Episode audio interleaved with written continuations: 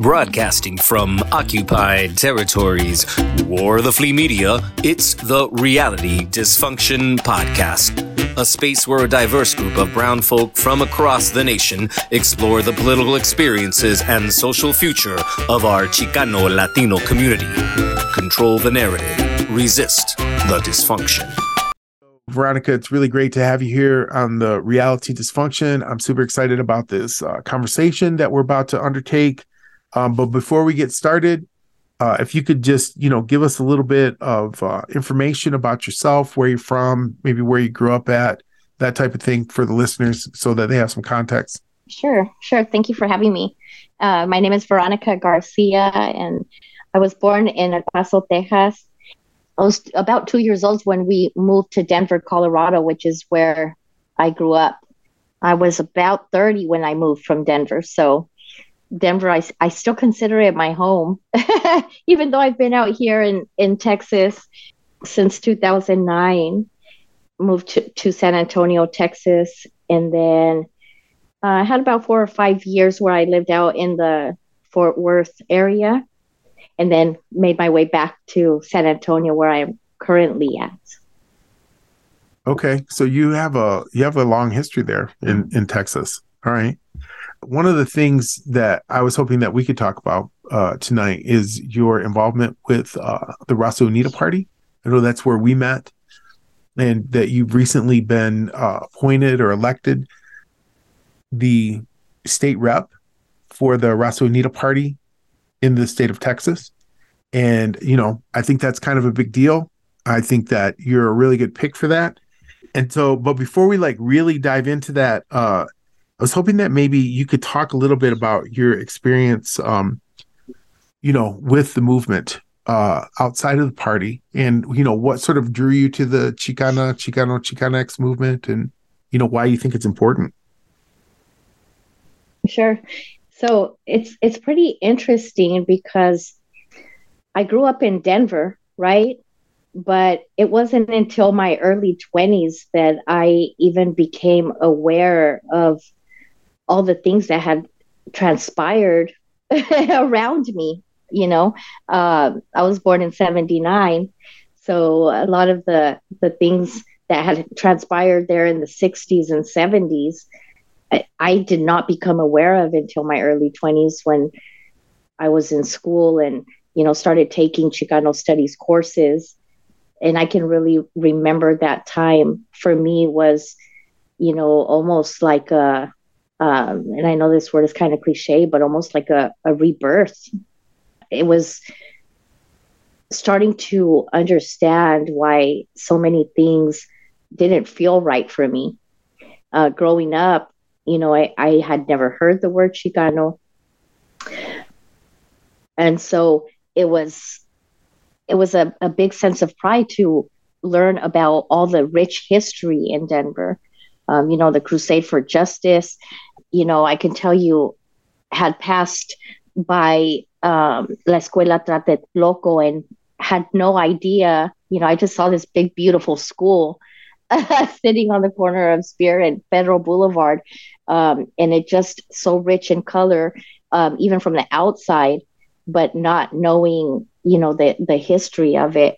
So for me, I really can pinpoint that time, um, you know, taking Chicano studies courses and taking Native American um, courses almost um, simultaneously and having these questions of, you know, what is the difference then between a Mexicano and a, a Native American, you know, and asking that question in class and, you know, being told by a professor. I mean, he looked like he had seen a ghost when I asked the question, you know, and it was like, yeah, um, that's a, a pretty controversial topic, you know, and like shut it down.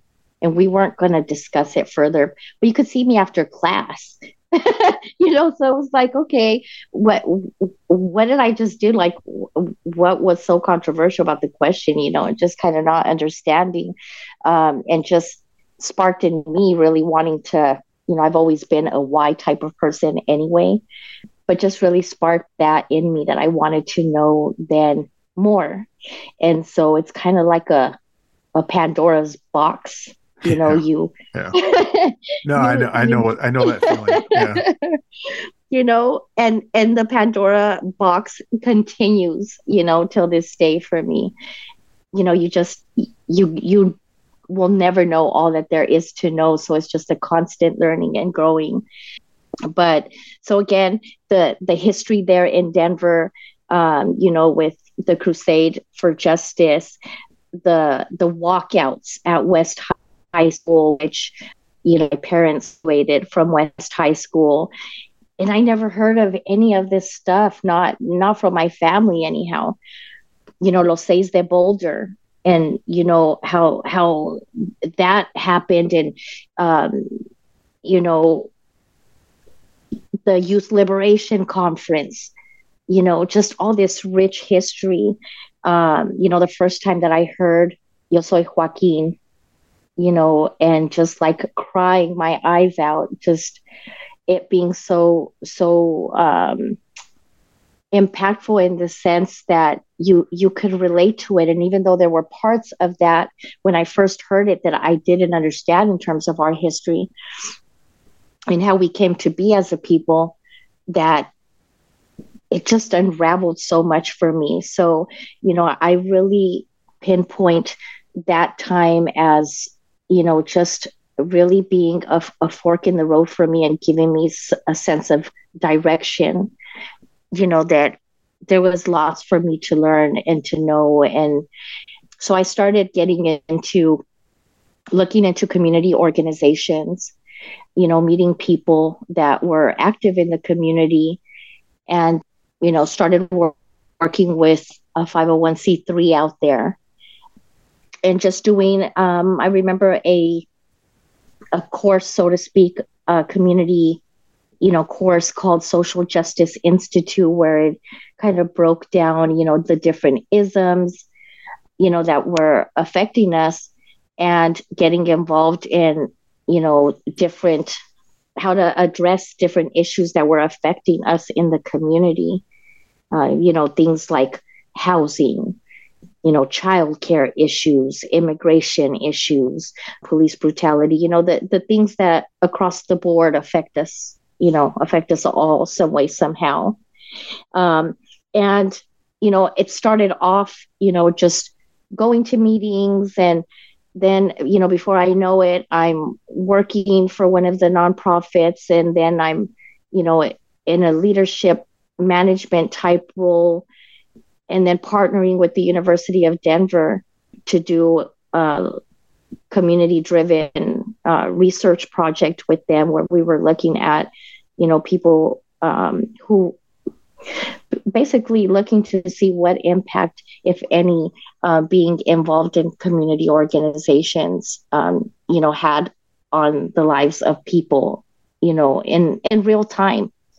You know what what got better what didn't what stayed the same. And so it was i i dabbed into a lot of different things. And that was really where it all started for me. Uh, that was all in my early 20s um, and then as i mentioned earlier moved out here to to san antonio and you know i think i was about to be 30 when we moved out here but you know then adjusting to a different a different city with the different dynamics and and that so yeah that's that's a little bit of of how i um you know became involved in the struggle. But you know honestly i can say that even even before coming to to learn more in, in chicano studies i've always had this sense of who am i you know asking the questions. You know i think sometimes we we just assume that everybody knows their family history you know? And that was that was not the case for me. I ha- really had to dig and ask a lot of questions. And you know a lot of our families have missing pieces in their in their history or parts that may be shameful you know for for our parents our grandparents. And so we we may not necessarily have all the the pieces but that was always very important for me is knowing you know where did I come from? You know, what is our history?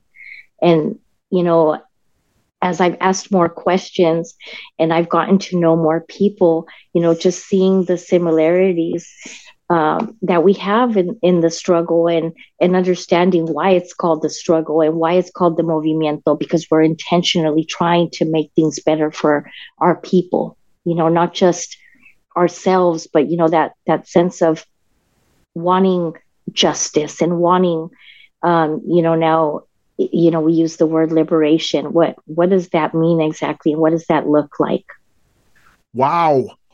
I've been thinking about it sister. This is good. I think it is. I mean i remember reading Yo Joaquin was a real turning point for me too. It was given to me when i was in the seventh grade by a, a guidance counselor. Oh wow. Yeah. And i mean it changed my life you know even even as a young boy.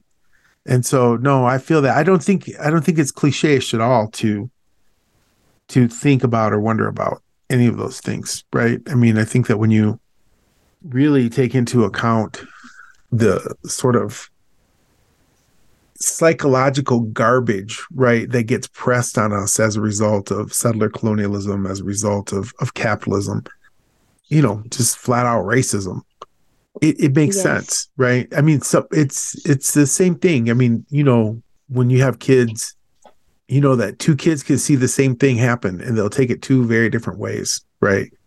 And so there's always going to be those of us who look at these uh, sort of like degradations that our community undergoes on a daily basis.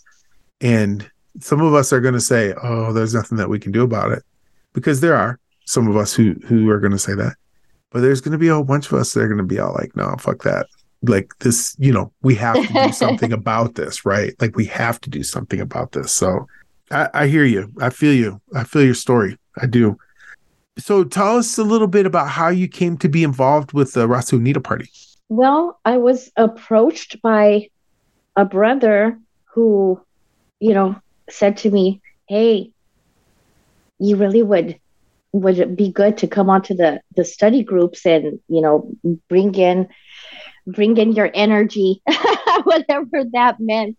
Um, you know it just would be a, a place for you know i guess he he saw in me just you know my desire to learn and just always wanting to you know expand my knowledge on on you know our history um, and then also looking at the concrete conditions of today and wanting to do something about that. You know, the way that he put it to me was that this would be a place where we channel that energy and we get together and we make things happen, you know, as a people.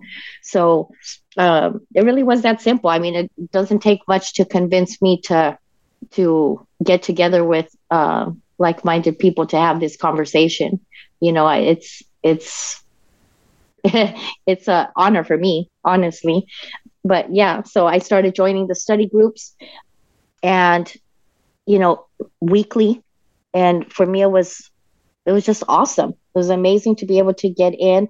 Prior to that, I mean, it had really just been, you know, I, I didn't even know that there was anything outside of um, El Partido than what had happened in Denver. You know, like I, I didn't hear more I didn't hear about what was uh, happening in California. I didn't hear about what was happening in Texas. It was just, you know, I, I got the history of what happened there in Denver because that's where I was going to school, you know? Yeah, that, that, that makes sense.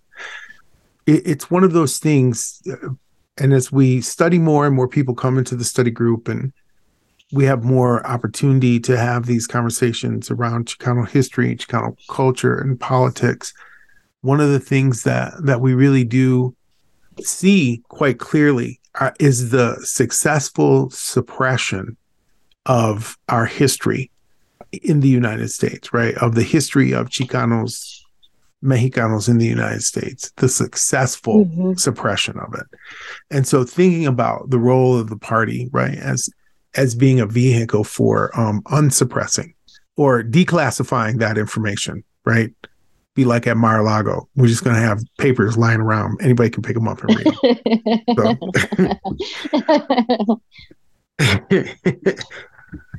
Thank you for laughing at that. I appreciate that. so, Veronica, at the uh, LRUP Congreso this past uh, September, you were elected the regional director of the Raza Unida Party in the state of Texas. So, congratulations on that. I think that was an awesome choice on the part of the people from Texas. And you know, just as kind of a kind of a last question, you know, what are your plans for Texas in the uh, coming year? First off, let me just say that I am honored and humbled as well um, to have been elected to this position. It's pretty novice for me um, to be elected to to something like this. You know, when I look back, I can you know, I, I think about how my mom tells me stories about how when I was a child, I would organize at the playground. I would organize the kids and my siblings. I'm the oldest of four. And, um, you know, it, there was always organization in our play. so, so I think about that. And, you know, um, my mom actually was there um, present at the uh, Congreso that we had there in Denver. And so that was, you know, kind of like a full circle moment for me, you know, to have my mom there, you know, because she's she's never really been involved with anything like this. But you know, she she joined, she was there, you know, that that first day of Congreso when it was open to the public and such. But so I'm honored. Now in terms of plans for the great state of Texas, it's such a a large state, right? Not just uh, in land area, but population as well. I think in area, the only other landmass that is bigger than Texas um, is Alaska. And then in terms of population, of course, California has a larger population than us, but we also in this big area have, you know, we have our, our major cities, and then we have towns, and then we have all these little tiny towns of like 10 people. you know, we go into the valley and closer to the border. And so it's it's a vast area. So in terms of how how do we build a partido in Texas, um, I mean, it really comes down to the people, connecting with the people in different areas, you know, that are already boots on the ground and, you know, have been organizing and are involved in their communities. Um, you know, there's no way in the world that we can do this without, you know, without the people. So, what that means is being amongst the people, you know, being amongst the people. Um, you know, I think of Frantz Fanon that said something to the effect of a lot of um, of political parties having a lot of great slogans, you know, and a lot of good talk, but being so separated from the masses. And so I think the only way to get it done is to you got to build you got to be there with the people you got to build relationship with each other you know leadership emerges it's you know people are already leaders in their community and so we're not reinventing the wheel we just got to get amongst them and that's everywhere you know the schools the parks the churches the hospitals i can't go anywhere without you know, having the, this conversation on some level with the people. You know, I was just at a birthday party for uh, one of my son's schoolmates, and he's nine.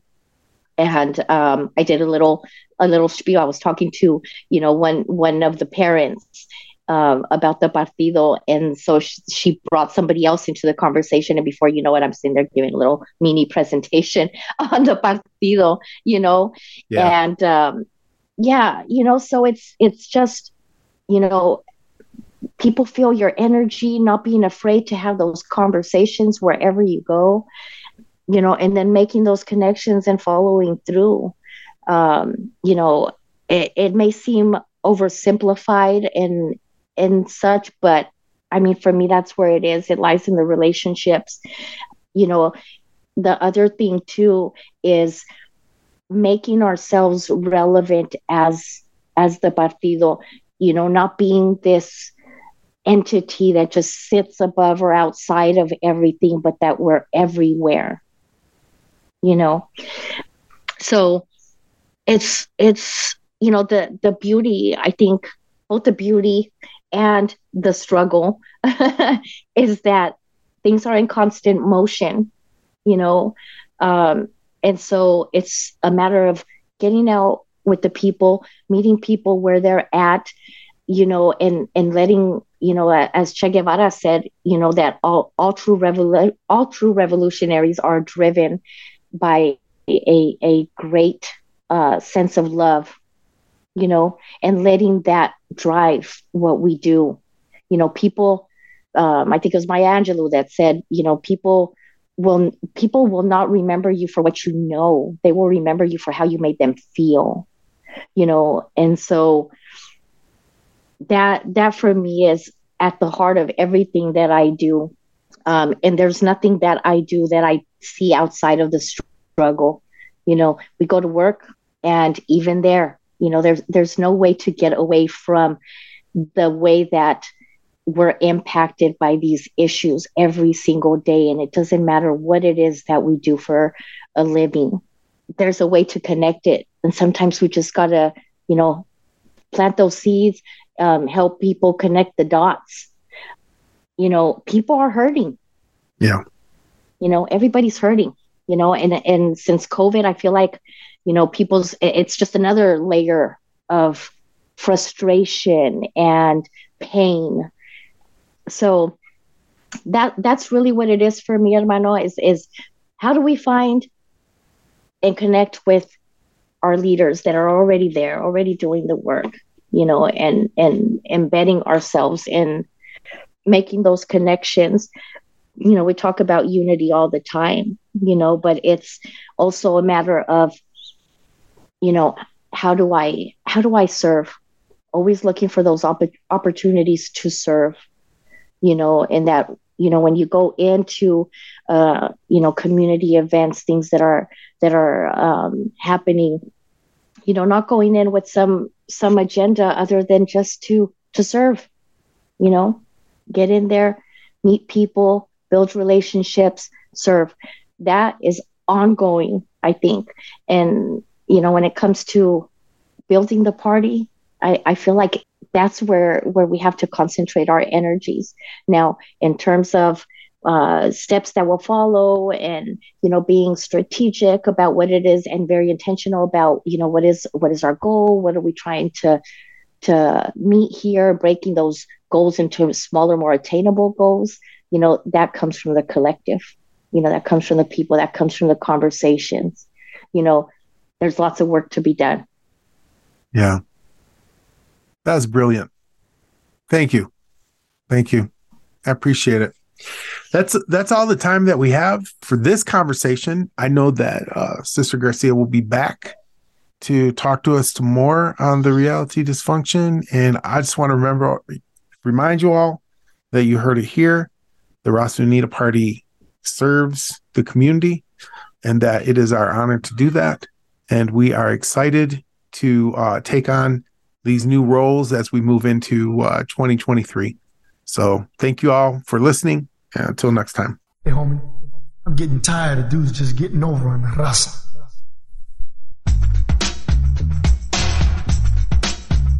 This is for the raza, raza, raza. This is the reality dysfunction.